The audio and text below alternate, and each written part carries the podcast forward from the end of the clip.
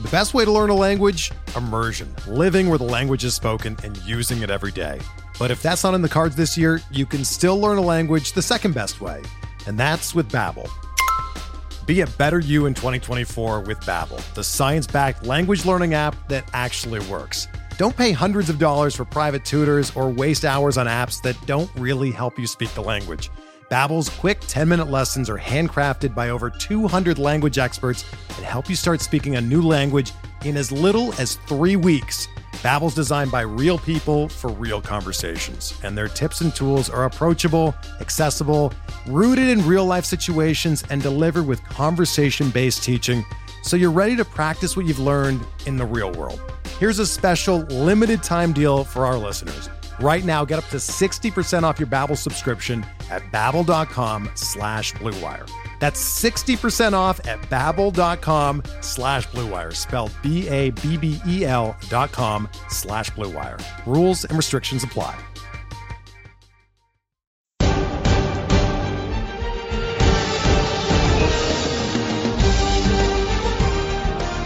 Welcome to episode number two of Hacks and Jacks, a fantasy baseball podcast. Please follow us on Twitter at Hacks and Jacks PL. I am Joe Galena, and I'm joined as always by my co-host Scott Chu. Hey Joe, how's it going, man? You doing good? I'm doing great. Just for reference for our listeners, we're recording this on February 28th, 2021. So, uh, like I was talking to you before the show, First day of actual live exhibition baseball games. I got the Yankee game on in the background. Uh, FSGA and LABR have had some of their drafts. TGFBI drafts are going to be underway this week. Everything is just falling into place. It, it's it's going to be March. You know, it's it's that it's that time of year, and you know I know that for a lot of my leagues we don't draft until later on in March, like third March. week in March, something like that. Uh, especially for redraft. But my dynasty stuff has been moving. You know, my keeper mm-hmm. stuff like deadlines are up. I had an Neo draft yesterday. Awesome. Uh, I was just on just on Potapalooza with Justin Mason supporting great cause. It, it, won't, you know, it'll be over by the time you all listen to this, but hope you had a chance to check that out. It's, it's a really cool thing where we were talking some baseball cards and that was always a lot of fun. But yeah, it's, it's it's that time. You know, it's finally there's baseball games on. You know, mm-hmm. the next time we pod episode three, there might actually be news, right? Like of, of yeah. something that happened on a baseball diamond, right? Like not the front offices, like an actual baseball diamond creating actual baseball news. So so it's exciting, right? Like this is this is when you really feel that energy. Yeah, absolutely. And we're going to be a little ambitious today. We're going to try to get through uh, some second base and shortstop rankings fueled by your great articles that our listeners could find on pitcherlist.com. Uh, lots of uh, rolling charts, which great information. Love those rolling charts. So just want to let our listeners know as well that when I speak about ADPs, I'll be referencing Fantasy Pros consensus ADPs. Uh, Fantasy Pros combines draft averages from Fantrax, ESPN, Yahoo, RTS, NFBC, which is the high stakes leagues. And so just want to let you know just as a reference point as well. So second base, widely regarded there, Scott, as a shallow position. You know, in some senses it is, right? In, in, terms of the top. You know, when we talk about shortstop, we're going to talk about shortstop as a very deep position at the top, right? Now, once you get to like 15, 20, it's a wash, right? Like all, all the positions start to dry up at around the same time. The difference at second base is less that it's overall shallow. It's that a lot of the players are tightly packed. It just starts later. There are no like there are probably not there's probably not going to be a single second baseman drafted in the first round of a 12 team league, right? Maybe not even the second round, right? Uh, it might be a while before you see that first second baseman come off the board but they, they, you know they'll sort of after that steadily be drafted throughout the next several rounds. It just won't be like shortstop where you know half half your league has got a shortstop you know halfway through the second round. So that's why it feels so much more shallow. Right, and great point because when I look at these rankings at second base after the initial 15 guys, I mean there's still some talent left where I would use them at the middle infield position. But when it comes to shortstop, there's a lot of talent early. But then in the later rounds, in your later rankings, some of those guys I might not consider using as my middle infield. But great point that you bring up. Just by the way, in terms of feedback regarding your rankings, any specific players that right off the top of your uh, head that you might have gotten some feedback on in terms of hey, you know, why'd you put this guy in a certain position or not? You know, I think the one guy we actually talked about him a little bit yesterday, and that was CJ Cron, because a lot of people want to be excited about CJ Cron being in Colorado, and I'm just not yet. Mm-hmm. Uh, it, it's more of a maybe, and it, you can if you can check out the first base article, he's ranked 30th for me at first base, which is probably a lot later than a lot of you would like him to be. But you know, you can you can pull it up and just sort of see why I'm doing that. And a lot of it is just I have an absolute distrust of the Colorado Rockies and doing the right thing that's the best for their team. I just don't think that they will. And the best thing for their team is starting CJ Cron just about every day at first base. Yeah. Which means I don't think they're going to do that. that's, yeah, yeah. That's really. They've been a tough team to read in terms of the way that they utilize their players. That's a very kind way to put that, Joe. That's tough to read. I like that. I like that. All right. Well, let's dive right in because we got a lot of players to talk about. Now, at the second base position, we have the elites: DJ LeMahieu, Ozzie Albies, and Whit Merrifield make up that elite uh, crew. And uh, we spoke a lot about DJ LeMahieu in our first base episode, and he's uh, eligible at first, second, and third. Of course, for the New York Yankees, get him late second round, early third round. We're talking you know, 12 teamers here. So if you want to just get an in-depth analysis of what he's about, you could check that episode out. But obviously, moderate uh, power has uh, adjusted his approach uh, to Yankee Stadium, hitting the ball to the opposite field more, and uh, it's worked for him. But uh, Ozzie Albies and, and Whit Merrifield. Talk about Whit Merrifield because I find a lot of people are just worried about at his age and him slowing down a little bit because a big part of his game uh, are involves stolen bases. I mean, in 2018, stole 45 bases. 2019, stole 20. So, uh, are you worried about him? He's going to be 32 years old, just slowing down a little bit. One of my favorite things about Whit Merrifield is the absolute consistency that this guy's got. And you know, obviously, it's hard for me to describe a rolling chart to you over the you know over the airwaves but I really recommend you take a look. It's in the article for second base. It, the one I put up there is his expecting his expected batting average.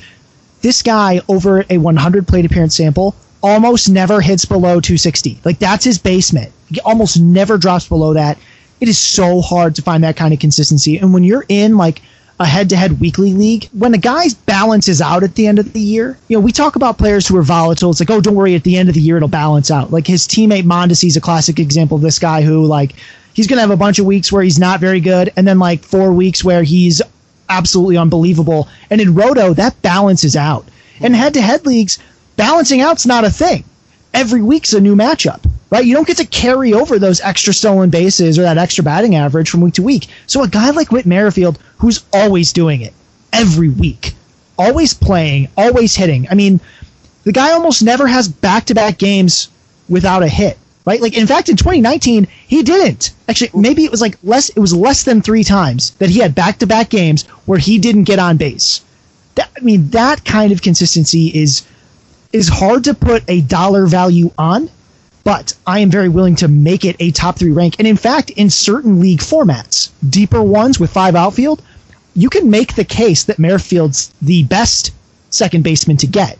Now, I'm not sure I'd ever take him over a guy like DJ, but I could see where he might be the best value of these three in a you know in a deeper league draft. You know, and I won't say much about Ozzie Albies. I think there are folks that are in on him, folks that aren't, and I'm not going to begrudge anyone either way, but he's absolutely part of this this three man group.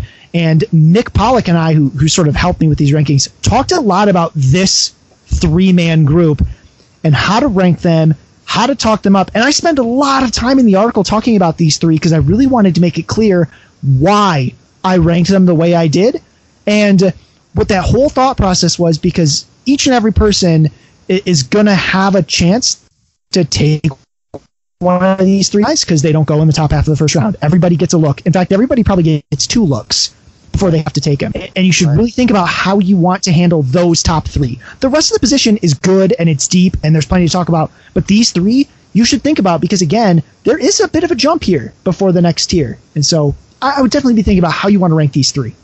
Yeah, and uh, you mentioned that you do have time to make a decision. Ozzie Albies ADP is 33, which in a, a 12-team league puts him somewhere around the third round. So uh, he did have uh, he got off to a bit of a slow start, but had a wrist injury, and you even referenced it in your article.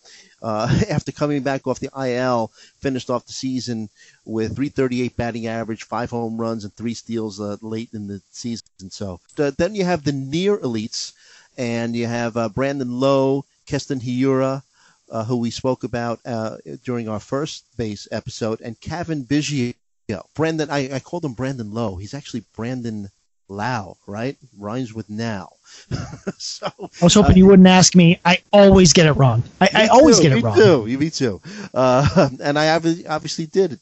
Uh, I did this time. But so ADP for Brandon Lau uh, is 68. You get him in the sixth round last season at this time, uh, last March, March 2020, his ADP was 199. You could get him in the 17th round, so he's really moved up. And uh, you think he has the best chance, at least if I read you correctly, in, in this elite tier to move up into the next tier for uh, next season? Yeah. So here's the thing about Lau when when you're trying to rank three guys that are all kind of tight, and, and again, this is a, a tightly packed tier in a lot of ways, and I, I really like Biggio. I think there's a lot to like about Hiura. The reason I say that Lau is probably the most likely to break into this tier for next season is because, at least for a time, he was an elite fantasy player, right? I mean, pretty much for about a whole month. And if you go into the if you go into the article, you can see a little chart of just how he ranked from July 24th to August 21st, right? And I know a lot of folks are going to know that when they look at Brandon Lau stats, they're going to say, "Oh, well, it was fueled by his first half." But like a month where you are a top five hitter in baseball is a big deal. There are very few players in the game who can be that level of elite for a whole month. I mean, anyone can do it for a week, right? Um, but a some kind of talent is required to do this for a month, and Brandon Lau showed that. And it's not like he was absolute garbage at the end of the season, right? He wasn't like this isn't like a uh, you know Aristides Aquino who was really really hot and then really really not and can barely make a team, right? This is a guy who was who was like average in the second half and bad because he was so so good for that whole month. Hiura has a crazy strikeout rate. Although at the end of the day, like he's the one of these guys that I think is probably the most likely to hit 30 home runs. I think Lau can do it too. But if I had to bet on one guy to hit 30 home runs, it's probably Keston Hiura, right? And if I had to bet on one guy who's gonna who could steal 15 to 20 bases without a problem, it's probably Cavan Biggio, right? But he's also the one that could hit 220. And again, this is a it's a set of three guys where there's a lot to talk about, but only because not because like they're so different. It's mostly because to to distinguish between these three players. I have to give you a lot of words. I have to really tell you why I'm ranking them the way that I did. And I did go Lau, Hiura, Biggio. And I tried my best to explain why I did that and why you might not in your own personal rankings. Mm-hmm. But again, this is a if you're not going to do one of the top three and you want one of these three, I would really think about how you rank them, how you value them, and and how you're going to approach it in the draft. Because again, tightly packed, and we're getting close to the drop off. Yep. Yeah, I've been doing a lot of mocks, and I seem to end up with a lot of Brandon Lau. And uh, I agree with you that by next season, he may move into that elite tier. And one of the things that I noticed that is most encouraging to me is as a lefty hitter is his evolution as a batter, where he's gotten better batting against left-handed pitching. When you he's been in the league for three seasons, right? Uh, hasn't played three full seasons yet, but uh, against left-handed pitching uh, in his first season in the uh, big leagues, batted 188, followed that up with a batting average of 242, and last season batted 300 against lefties. So uh, I like the fact that he is progressing. And you know what you mentioned about Cavan Biggio, I, I agree. Uh, second base, third base, and outfield eligible. That's another thing to take into consideration. Uh, makes more sense uh, for uh, you to roster him in OBP leagues, 368 OBP over his two years in the big leagues. But you're right uh, in terms of his stolen base potential. Uh, as a matter of fact, I think he, in his career, hasn't been caught stealing bases. 20 uh, attempts and 20 successful attempts of stealing bases. And that's it's not because he's like crazy fast, right? He he right. just runs at the right time. And there's yeah, there's there's a bit of a skill to that running at the right time. I mean. Miguel Cabrera has stolen bases, and it's not because he outran the throw, right? Like, I mean, some of them are just uncontested, but it, you have to have a smart thing. And, you know, again, we've seen about a full season from him and 24 home runs, 20 stolen bases. Like of these of these guys, you know, he's the best 2020 threat of them. But yeah, in, in an OBP league, he's the top of this tier for me. And yeah. I'm, you know, it's close, but he's definitely number one. And I, I say this in the article as well, but uh, he's yeah, he is so difficult for a lot of folks in in average leagues because his average is just not going to be good. It's it's not his skill set to hit for a high average. Right. And the only other thing that knocked him down at all for me was actually the signing of Marcus Semien. Not because it hurts Biggio's playing time. It hurts his spot in the order. Biggio was going to be the number two hitter. He's probably more like the six or the seven hitter and that could mean less stolen bases. It could mean more RBI, but I really am interested to see how that plays out in terms of his opportunities. Great point. Let's move over to the next tier, and uh, what you call the group of solid players.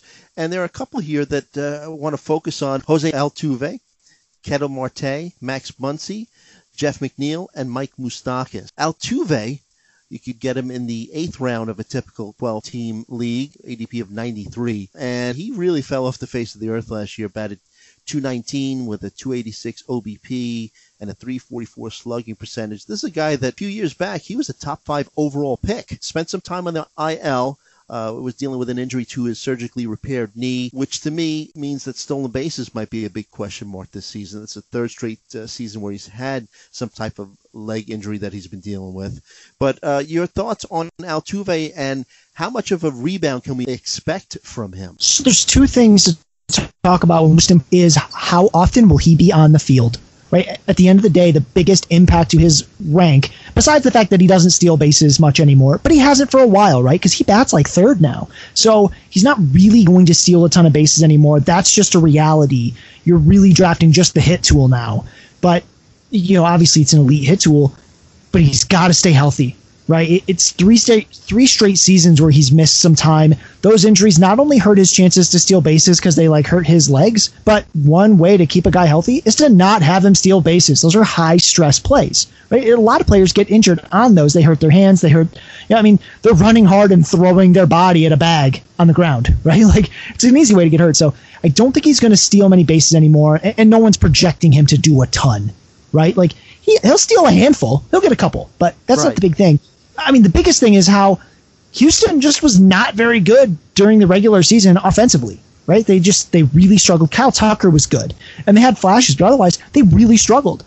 But then in the playoffs, they didn't, right? We saw that offense come back alive yes. during the playoffs. Hit a lot of home. I mean, Altuve had five home runs in 13 games in the playoffs. And he right? like garbage cans when they were playing in the. I, you know, I didn't hear him. I didn't hear him. Right, and I think you know, as much as we're joking there, I think it is important for player, you know, for, for every fantasy manager personally to think about how they feel about that whole controversy. Because it's one thing to talk about 60 game season, like, oh, Bregman struggled and Altuve struggled, and it's because of that. But, like, remember, in the playoffs, they didn't have the trash cans there either. They didn't have the cameras that they could see this stuff in the playoffs either. And they exploded in the playoffs. So, you know what you know what reality are you expecting for 2021 and the reason altuve is ranked here is because i think that there is still a very good hitter uh, in Jose Altuve.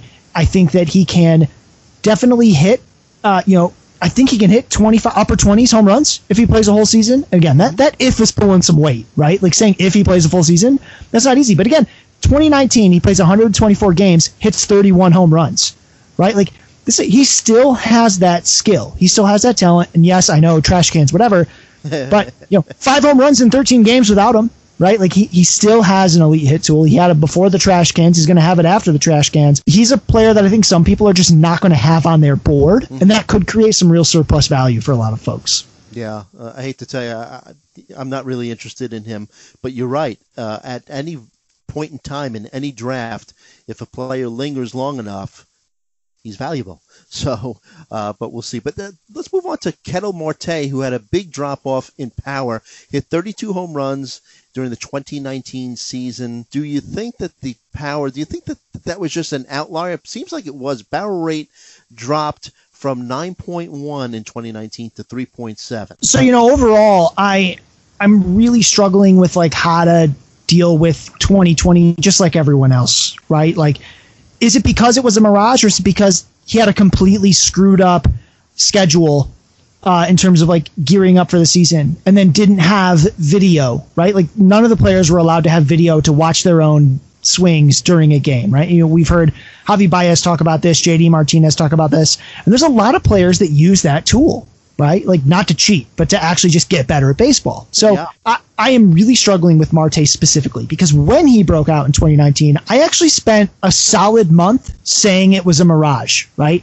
And I spent a lot of time talking about something that is true, which is it's almost impossible to distinguish a hot player from a like permanently improved player until it, it's all done, right? Like you can distinguish a lucky player and a good player, right? You can look at expected stats, see big splits, but you can't always distinguish a hot player from a good player. And, and any player can get hot for a period of time.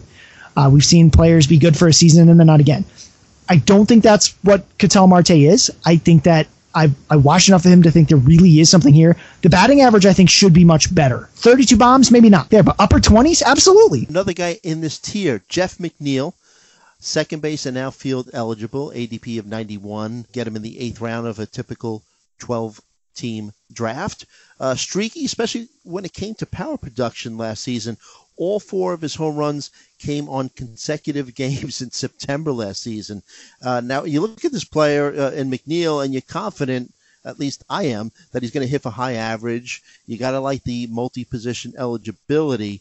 But in the past, we've kind of looked at him because he had 23 home runs across a full season in 2019.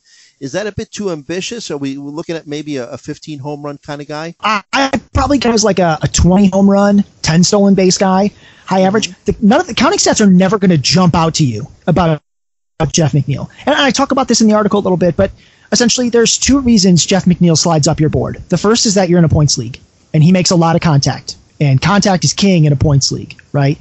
Uh, you're not looking for the three true outcomes guys. You're looking for the guys that constantly put the bat on the ball because that's how you get points, right?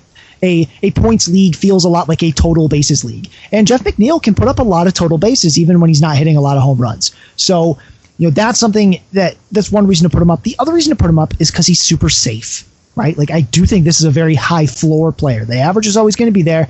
He's going to play. Like, even though they've added an unreasonable number of like sort of infielders and outfielders to their roster and just have like probably two or three more hitters than they know what to do with. Uh, I still think McNeil is about as safe as it gets in terms of like an everyday player mm-hmm. for the Mets. He's going to play. It's going to be a high floor. And so, like, if you've taken a lot of risks early in your draft, I think McNeil slides up your board a little bit. And, and maybe, I'm not saying you necessarily reach for him, but you put a star on his name. Whereas on the other hand, if you have a lot of safety in your first several rounds, McNeil almost falls off your board right? You don't need him anymore. You don't need floor. You've you've got floor. Right at this point, you'd be reaching more for for ceiling type players. You you're probably jumping a little earlier on like a a Ketel Marte, who's got the higher ceiling, right? Because um, Marte could very well be McNeil just with more home runs. It's very possible, right? But there's risk. Tell me what you think about this comparison, because as I was putting together some notes, I thought of Nick Madrigal, ADP 212, right? You look at Jeff McNeil and uh, Madrigal, and both of them are going to hit for high average. You trade off some of McNeil's power for Madrigal's stolen bases. You look at steamer projections for Madrigal 304, 8 home runs, and 19 stolen bases, and he has a 212 ADP versus McNeil's ADP of 91. Now, also McNeil has second base and outfield eligibility. Is it fair to compare the two? I think this really is going to depend on your league, right? So in a the deeper the league, the more willing I am to talk about this comparison. Mm-hmm. I mean, on one hand, if I'm choosing between the two, it's McNeil every time. But you're not choosing between the two, right? That's not what you're doing. You're choosing someone else when you take McNeil, and then you're waiting for Madrigal. In a 12 team league, like the ones we're talking about here that don't have a middle infield, you know, it's the two utility, three outfield it's going to be really hard for Madrigal to make a big push for you because he's just not going to have the counting stats. He's going to be batting at, uh, batting at the bottom of that lineup. He's going to be, uh, you know, doesn't hit for very, very much power. He's not going to score a ton of runs. It's the upside is really capped, right, by the lack of counting stats, right? Because if he ends the season with like five home runs and 15 steals and a 300 batting average, that doesn't move the needle in a lot of 12 team leagues. It just mm. doesn't do enough, right?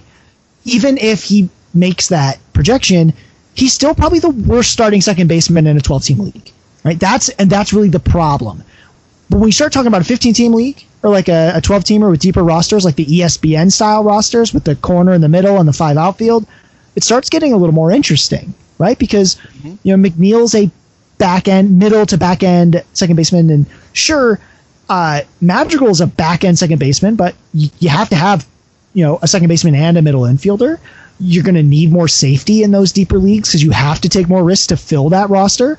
It gets a lot more interesting because he's a lot more viable in the deeper leagues. So I do think there's a way to make that comparison but not in a 10 or a 12 teamer just because Madrigal is going to be like a last round pick in those formats. Like in those cases, you just take both, right? Like you're not, yeah, you're not spending anything to get Madrigal in one of those formats. So in a 10 or a 12, like the shallow Yahoo style, the, the comparison's hard to make. The deeper leagues, I definitely think you're onto something there. And there's a strategy there about waiting for like a Madrigal type, especially like in Roto where the steals matter more. There's, there's a strategy there, just not in the 12s. Mm-hmm. And the other two guys in this tier, Max Muncy and Mike Moustakas, we spoke about them when we did our first base preview. But uh, just quickly, uh, first base, second base, third base eligible, give you up to maybe 30 home runs, probably hit around 240. And you know what? The same can be said for Moustakas, uh, who's uh, dealing with a quad injury, foot injury, false positive COVID test. It was just a crazy year for the Reds in general if you want like a more detailed analysis, you can check out our episode one, and we uh, went over the first base position. So let's move uh, on to back end starters, and now we're talking about the deeper leagues, right, Scott? Dylan Moore, second base and outfield eligible, uh, 144 ADP, which means you get him in the 12th round. Going to be battling Shed Long for at bats and uh, possibility of being the everyday second baseman for the Mariners. Then you got Ty France could steal some at bats as well. Although uh, I was reading where he's going to get some at bats as DH. France will, but uh, your thoughts on, on, Dylan Moore? So Dylan, because I do think he's going to play every day, even if it's not necessarily at second base. They can move him around. They can put him in short. They can put him in outfield. They've moved him around before. This is all about ten or twelve team league, and this is all about upside. And how many second basemen have 25 home run, 25 steal upside? It's not many, right? It's very right. few. And, and Dylan Moore's probably the last one. You know, there's there's more guys that we're going to talk about in terms of ranking. They don't have this ceiling. None, none of them do. Not for the power and the speed, right? So that's why Dylan Moore is here. Could he also flame out? Sure, but we're getting to the point now where let's say you draft Dylan Moore to be your starting second baseman in a 12 team league. What happens if he doesn't pan out? You just cut him, replace him mm-hmm. right? You cut him with any, you know, these guys below him. Like the Nick Madrigal may very well be out there still. You can get a replacement level guy. The thing you won't find on the waiver wire for replacement level is 25 home run, 25 stolen base upside. That's not out there. It, it just simply won't be available. That's why Moore is here. He's in a tier of his own because he's probably the last guy I want to consider a, a starter because of his upside. It's not like these next guys we're going to talk about don't have upside, right? But he's the last one that's got this like really, really high upside guy who really could be a starter, especially if he pans out. And then when you start getting below this, you start talking about guys who you're going to cut if they get hurt in, in shallow leagues. Right. And this next tier, which you call the deep league options, uh, has guys that do have some upside. And I'll ask you, Gavin Lux, Tommy Edman. We already spoke about Madrigal. Uh, Andres Gimenez plays for the team from Cleveland, and Nick Solak. Of that little group, who do you think has the most upside to develop into uh, an everyday second baseman for a team? I mean, I think it's obviously Gavin Lux. I, am if you're looking at the other folks' rankings, like on Fantasy Pros, I am higher on Gavin Lux than just about anybody. Mm-hmm. Right, and it's not because I think he's going to win a job. Right, a lot of this is sort of like what I talked about with Dylan Moore. In a 12 team league, you do not need to draft Gavin Lux as the 13th second baseman off the board. Right, you simply don't. And this these rankings aren't designed to be like an ADP projection, right? I'm not saying these are necessarily the orders you should draft them. I say these are the orders that I think they really should be considered in a 12 teamer. And you know, with Lux, he's got all-star potential. And as much as I, you know, say that Dylan Moore could be a 25 25 guy, like Gavin Lux is just a different class of prospect than Dylan Moore. Gavin Lux is a guy who could really be like 15 home runs, 15 stolen bases, and a high batting average you know perennial all star kind of player And while it's really hard to see the playing time for now, like in a 12 team league, either he's on my bench or he's my watch list because the moment it looks like he's going to play five times a week, I want him on a roster. From this tier, that I mean, that's a great analysis on Lux, and I agree with you. But uh, one guy that interests me in this tier is Nick Solak uh, for the Rangers. I keep on wanting to call him Nick Pollack, but I, I stopped myself. But second base outfield eligible, and he, he's been told that he's going to be the starting second baseman to start the season. Has a tremendous hit tool, not a great defender, but he has said that he feels most comfortable when playing at second base. I think that's got to play a little bit into it. I, I, find that if a player doesn't have to worry about, you know, oh, please don't hit the ball to me, you know, they be a little bit more comfortable at the plate. Full season, with looking at a floor of 15 homers, 15 stolen bases, and an at least uh, 270 batting average. Your thoughts on uh, Nick Solak? So I'm probably like a little lower than that on the steals in terms of like a floor. I definitely see like a 20 home run, like 10 stolen base guy. Okay. Okay. Uh, or, or, you know, some combination of things that gets him to like 30 total home runs and stolen bases, right? And he's he's definitely going to play every day. And in a league like TGFBI, the 15 teamer, I am targeting Nick Solak. And, and, he probably, in those deeper leagues, moves up these rankings a bit because mm-hmm. I just think there's such a strong floor there. But you know, again, as far as ceiling goes, it's a bit capped simply by his skill set. Like it, it's not a he doesn't have a playing time problem like some of the other guys in this tier, like a Gavin Lux. He's got sort of this ceiling problem because we talked about that before. I'm not sure the ceiling's a whole lot higher. You know, like what's the ceiling? 25, 10, right? Eh, like you know, 25 home runs, 15 stolen bases. Is that the ceiling? Like that's as good as it'll ever get, I think, for for for Solak based on what we've seen so far mm-hmm. right? Um, he it's great to see him get more playing time. There was a great presentation during PitchCon about how he sort of got uh, he sort of got screwed on a lot of calls, right? There was uh, a really cool presentation about that, so you know folks can go and check that out. Uh, but you know with with Solak, it's it's hard for him to be relevant in a 12 team league for a full season, right? Mm-hmm. But I can guarantee that a lot of folks are going to pick up Nick Solak in a 12 team league because he'll be hot for a bit. Maybe he has like a nice stretch of starts. Um, and he's going to be an injury fill in for a lot of people in the outfield or at second base, right? Like, that's going to happen a lot. Now, how much draft capital you have to spend in a 12 teamer, it's not much. And, you know, he's not someone I want as my starting second baseman every single day, at least not at this point at 12. But once you start talking about deeper leagues, 15 team leagues, he's absolutely a viable starter there.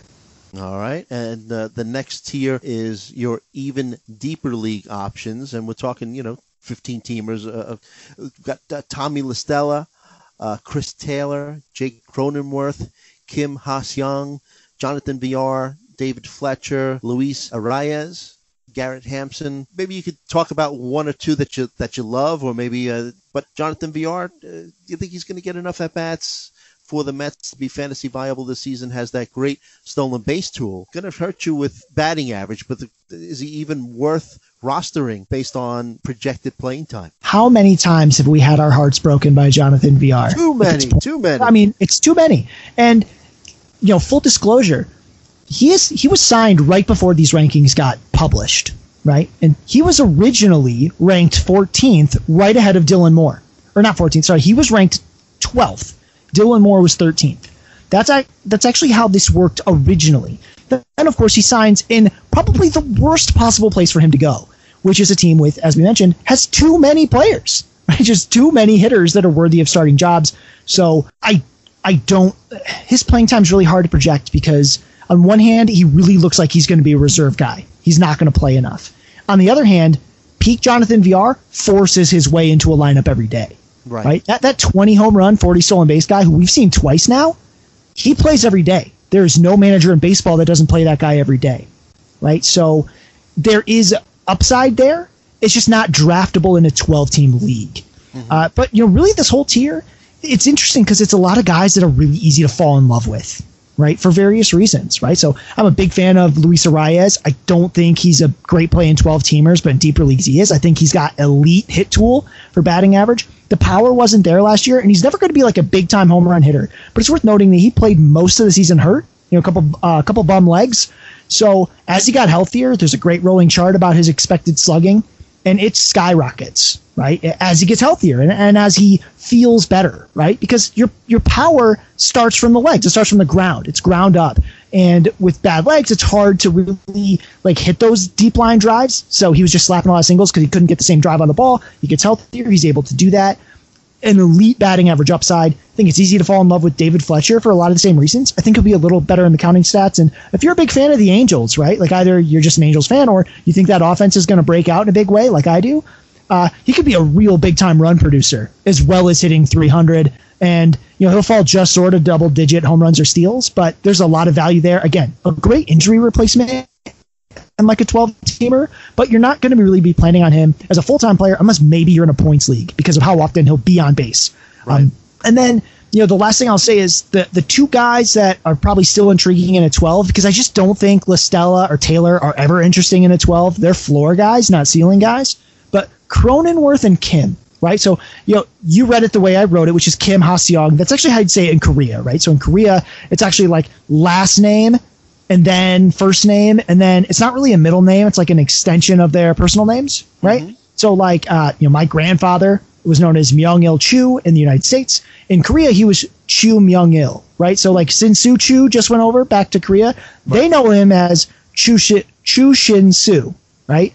Oh, but us, he was Shin-Soo Chu, right? Because that's that's just the Korean way. So, uh, but most of you know him as Ha-seong Kim, Kim and Cronenworth, right? Like projecting playing time, totally different story. And we talked about Cronenworth a bit last week, but if one of these guys does win the job full time, they jump way up in the ranks. Sure. Right? I cannot rank them higher right now, hmm. but they're at least in the tier, you know, in tier five if one of them wins the full time job, if not tier four. You know, th- that's the level of jump that they make if one of them wins a job, and that's something everyone should be watching in spring training. Great analysis, and I'll just mention a couple other players that you have in your uh, later tiers, and if you want to mention any of the other uh, players, you can as well. But uh, Jean Segura with a 188 ADP, 16th round in a 12 teamer veteran with a, a, solid floor. I think he's got uh, opportunity for 15 15 and a 275 batting average. Uh, Mauricio Dubon.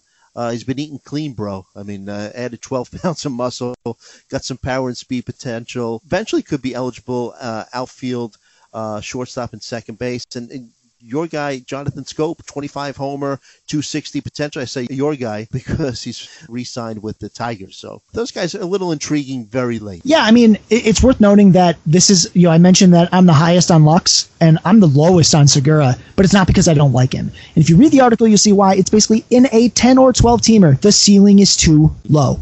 Right. You need a better second baseman than this to win your 12 team league. Uh, for TGFBI, my ranking on Segura is totally different it's way up, right? Like I, I probably consider him at the same time as I'm considering Dylan Moore in one of those. It's very, very, very much higher in a 15 teamer where that volume really plays because the replacement level is so much lower. But he is replacement level in a 12 teamer. I'd say you, you can in a 12 teamer you can stream a Jean Segura with you know with bits and pieces. So yeah. worth worth calling that out. Um, just real quick, call out Jon Berti as a guy who, uh, if you need steals, um, 116 major league games, eight home runs, not that impressive. 27 steals, right? And, and, granted, it feels like 25 of those are against the Mets, but he still gets to play them, right? And there's no evidence to suggest that. I mean, McCann will make them better at preventing stolen bases, but they're still going to give up steals. So Jon Berti's a guy who could really explode if stolen bases matter to you.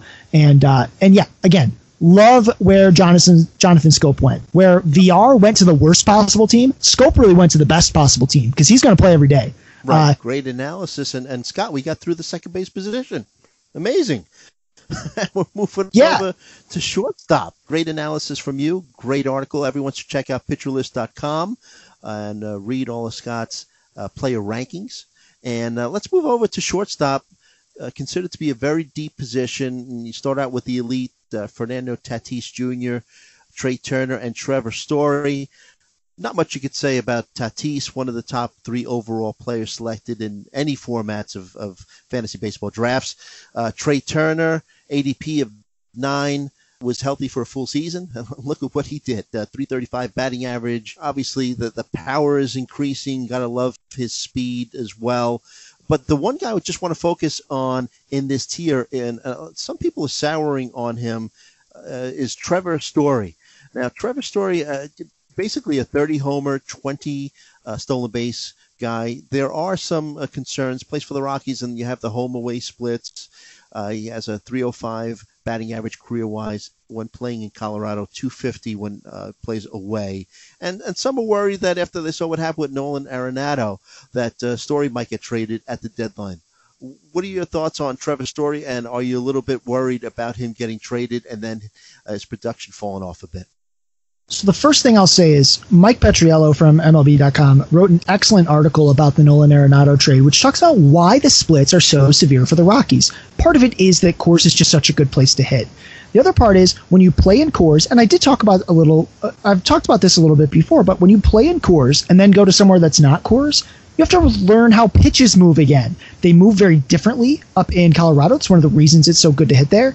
And then when when they go, so like they often have to go play at home, and then they have to go to like San Francisco or LA, right? And those are those have some of like the most dense air that we see.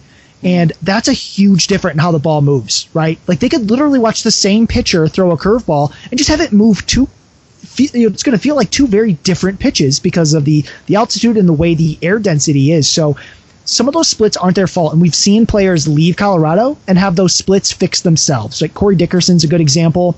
Yeah. Uh, you know, several players have, have gone around the splits don't stay, right? Like they don't turn into the road guy. They turn into a still very good player, right? Like the, the splits are a product of what Coors is, not who the player is. Mm-hmm. So there's no matter where he is, Trevor Story stays in this tier. I just do not see myself moving him out of it. Uh, he's there was a time when there were things to worry about with Trevor Story, especially early, earlier in his career. He was striking out too much. The batting average was was not good. It is good now, right? Like just just write it down. 35 home runs, 25 stolen bases, 290 batting average. Like, are the counting stats going to be as good? No, because Colorado's not going to be very good.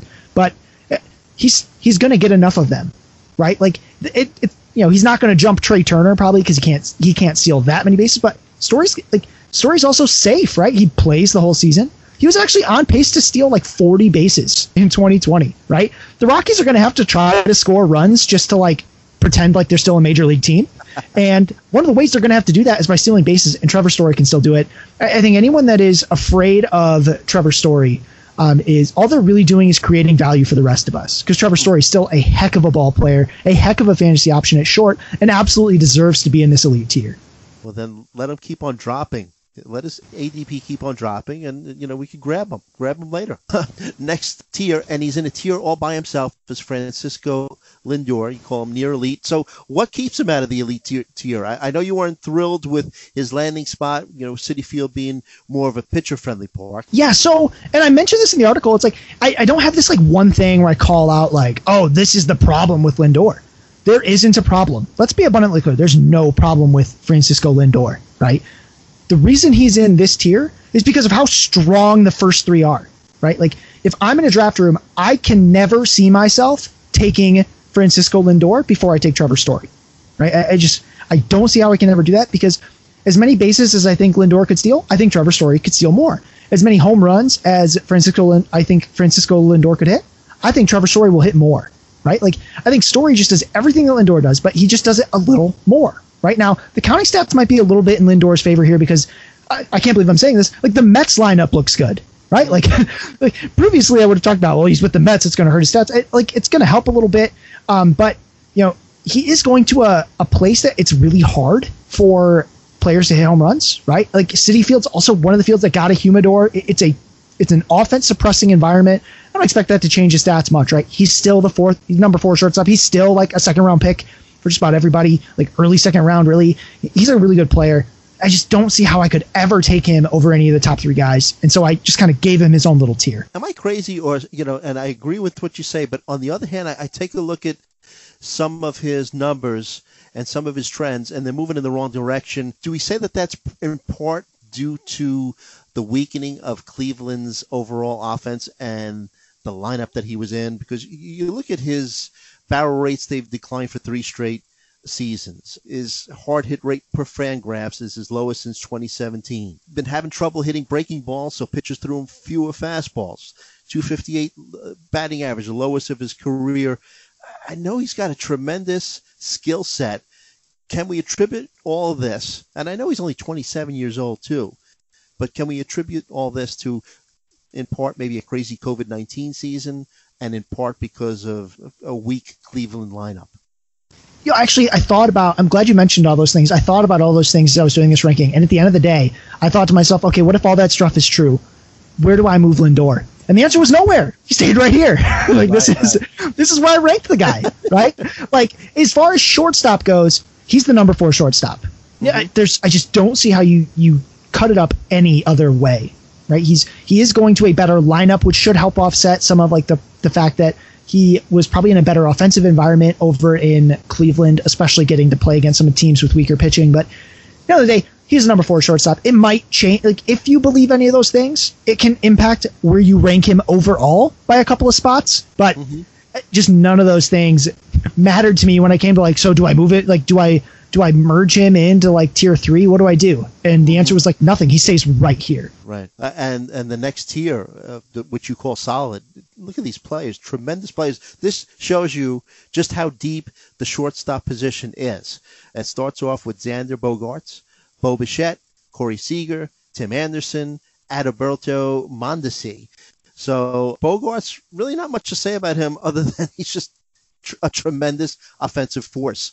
You look at his numbers uh, up until 2017, 283 batting average, slugged 409, made some changes to his approach, became uh, consciously more aggressive in an effort to tap into his power. And since 2018, his overall numbers batting 300 and a 535 slugging percentage. So, uh, and he'll steal you some bases as well. And I absolutely love uh, Bo Bichette. In my opinion, he when all is said and done, he might even have better numbers than Vlad.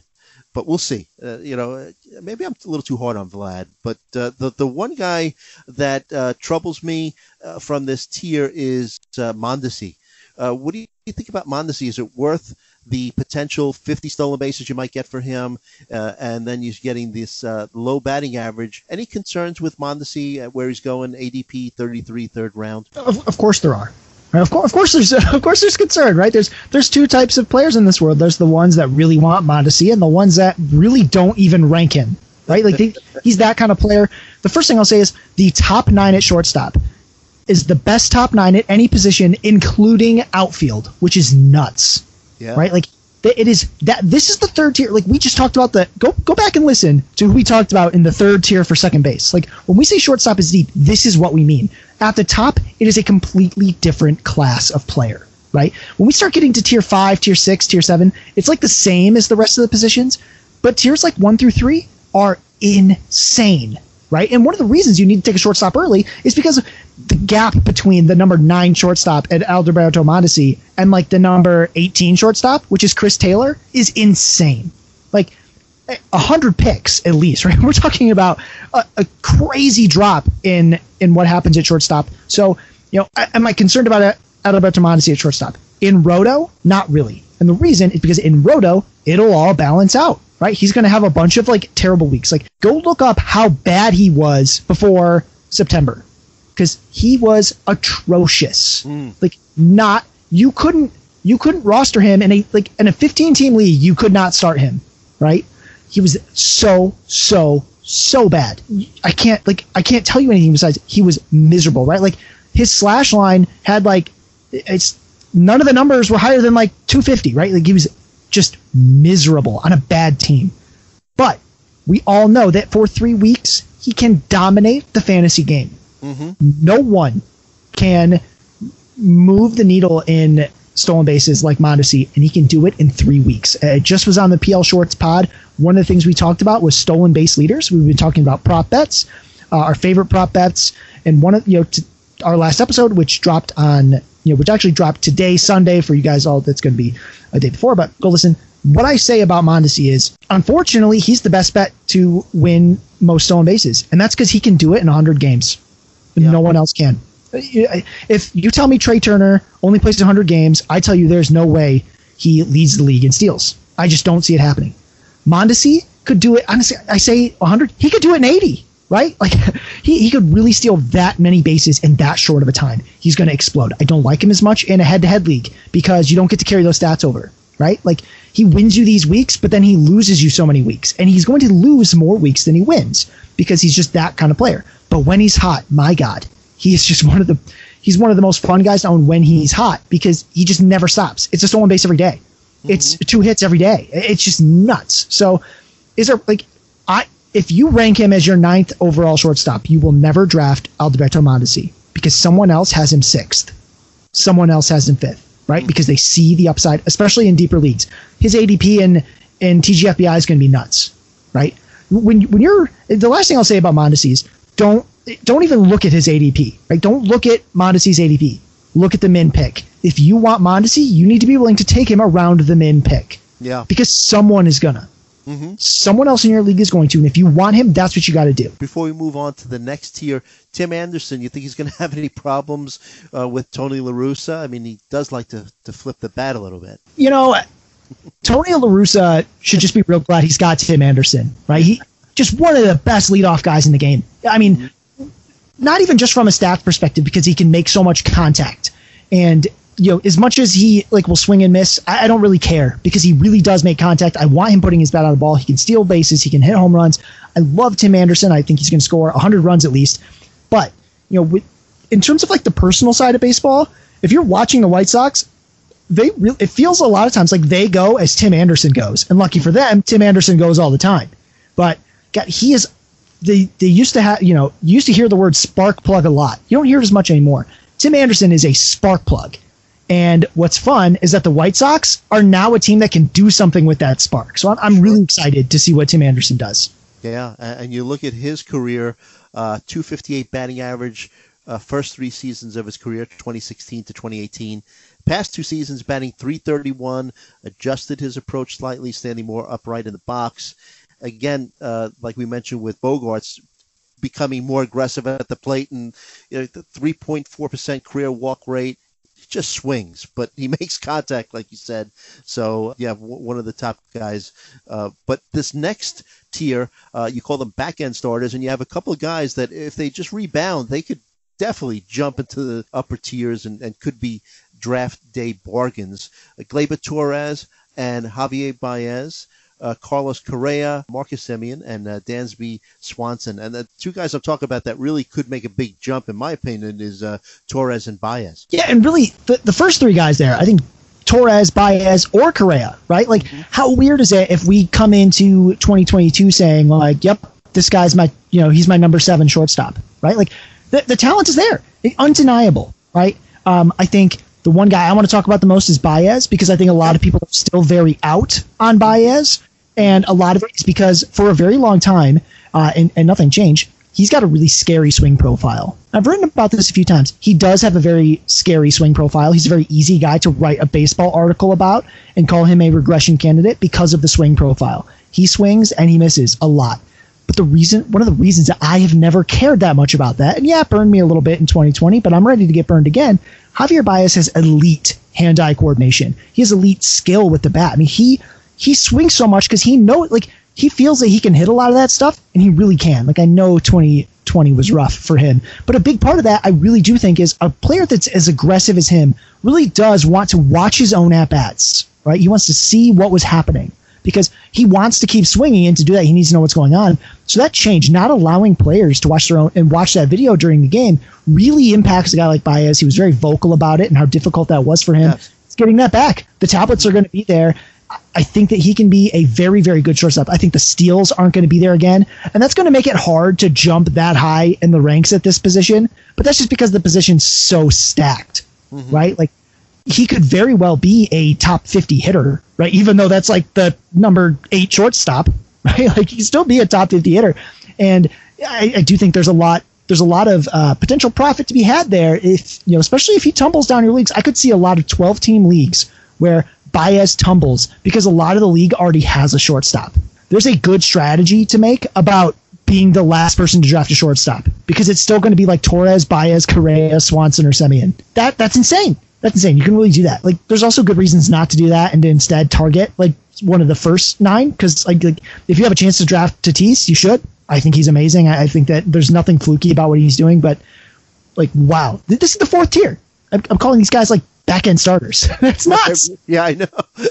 Uh, and Correa, just like we, we spoke about uh, Altuve, had a big uh, playoff run. I mean, the problem with him has just been staying healthy, staying on the, on the field, right?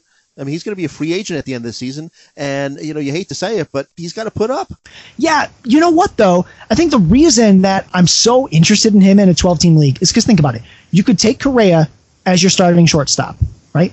And then just draft another good shortstop in case he gets hurt, right? You could just then you know, then you could just wait a little bit and take Marcus Semien, Dansby Swanson, Didi Gregorius, who we'll talk about in a little bit. Yeah, like, yeah, yeah. Just, you can absolutely pair him, or you could go even crazier, right? And like you took, uh, you know, Trea Turner, Trevor Story near the top of your draft, and Correa keeps slipping. Why not take him, right? He could absolutely fill a util spot. He, he could absolutely explode. There's still value there, and if he doesn't pan out, he doesn't pan out. But you're you're not paying what you used to have to pay, right? So so I'm just I'm pumped about it because he's finally at this value place where you can invest in Carlos Correa's rebound and not be totally burned by that. Right. And when it comes to your draft strategy, would you recommend uh, and not shying away from drafting, you know, more than one shortstop early? I mean, because look, if you play in a league that has a middle infield position, there's there's a lot of talent in, in this group. There's insane talent, and I think you know, on one hand, I don't care about doubling up on positions if they still have a place to start early yeah. in a draft, right?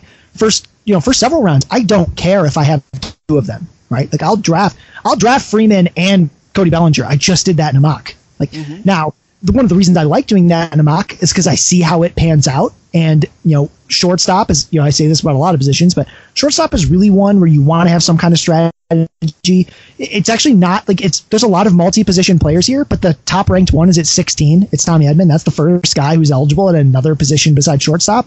Mm-hmm. Uh, the top 15 are all just shortstops. So when you, I would definitely do some mocks and sort of intentionally put yourself in a position where you take a shortstop early and see how that goes, and then take a shortstop, like be, get one of the last shortstops, see how that goes, right?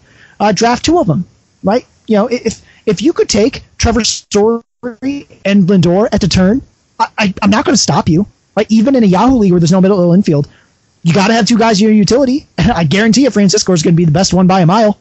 You know, so uh, give those strategies a try. In fact, I actually did that once. I took Trevor Story and Francisco Lindor at the turn, and I, I loved it. I loved how it ended up.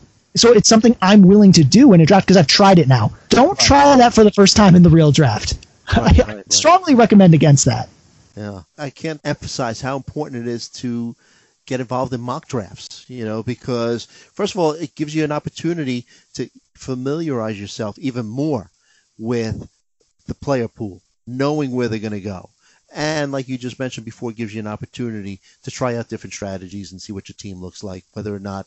Big thing is, should I go pitcher heavy early? Should I, you know, so you try different things, see what your team looks like at the end of a draft, and uh, see what works out best for you. But uh, in, in, deeper leagues, uh, Didi Gregorius, Tommy Edman, and Andres Gimenez is your next option. So uh, you mentioned Tommy Edman played eight games at second base last season, but he's going to be uh, second base eligible this year. Second base, shortstop, third base, outfield eligible.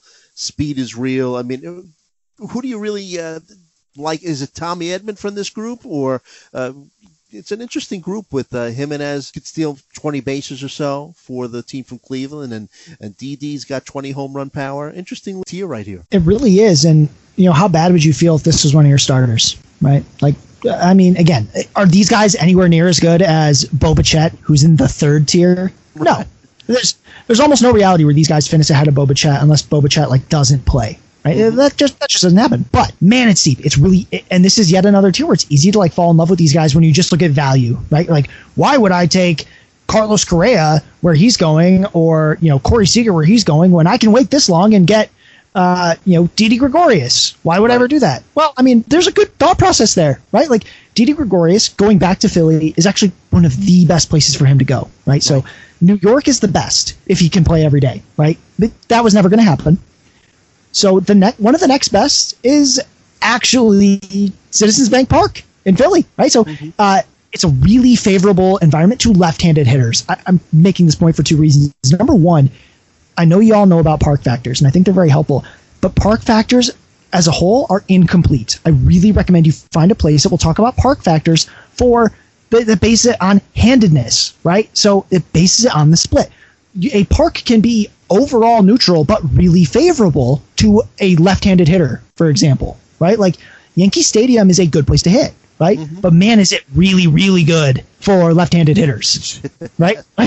like, and, and guys with good hit tools. I mean, we've seen DJ LeMahieu do this, right? Like when DJ LeMahieu went from Colorado to New York, it actually became easier for him to hit home runs, even though Colorado's a great place to hit, because there's a short porch in in right that that LeMahieu can push the ball to, right? Gregorius goes to Philly again. There's 25 to 27 home run upside here with a with a pretty decent batting average, and if he hits that upside, he looks like a solid back end starter, right? Like this is weird to have a guy that's this good be a back end starter, but that speaks a lot to the depth of the position. I like him the most because I feel like he's the easiest for me to project. It's weird because Tommy Edman's been around for a while, but yeah. he's only got 147 major league games, right? Now they're good right? They're good. 88 runs, 16 home runs, 17 steals, 283 batting average, right?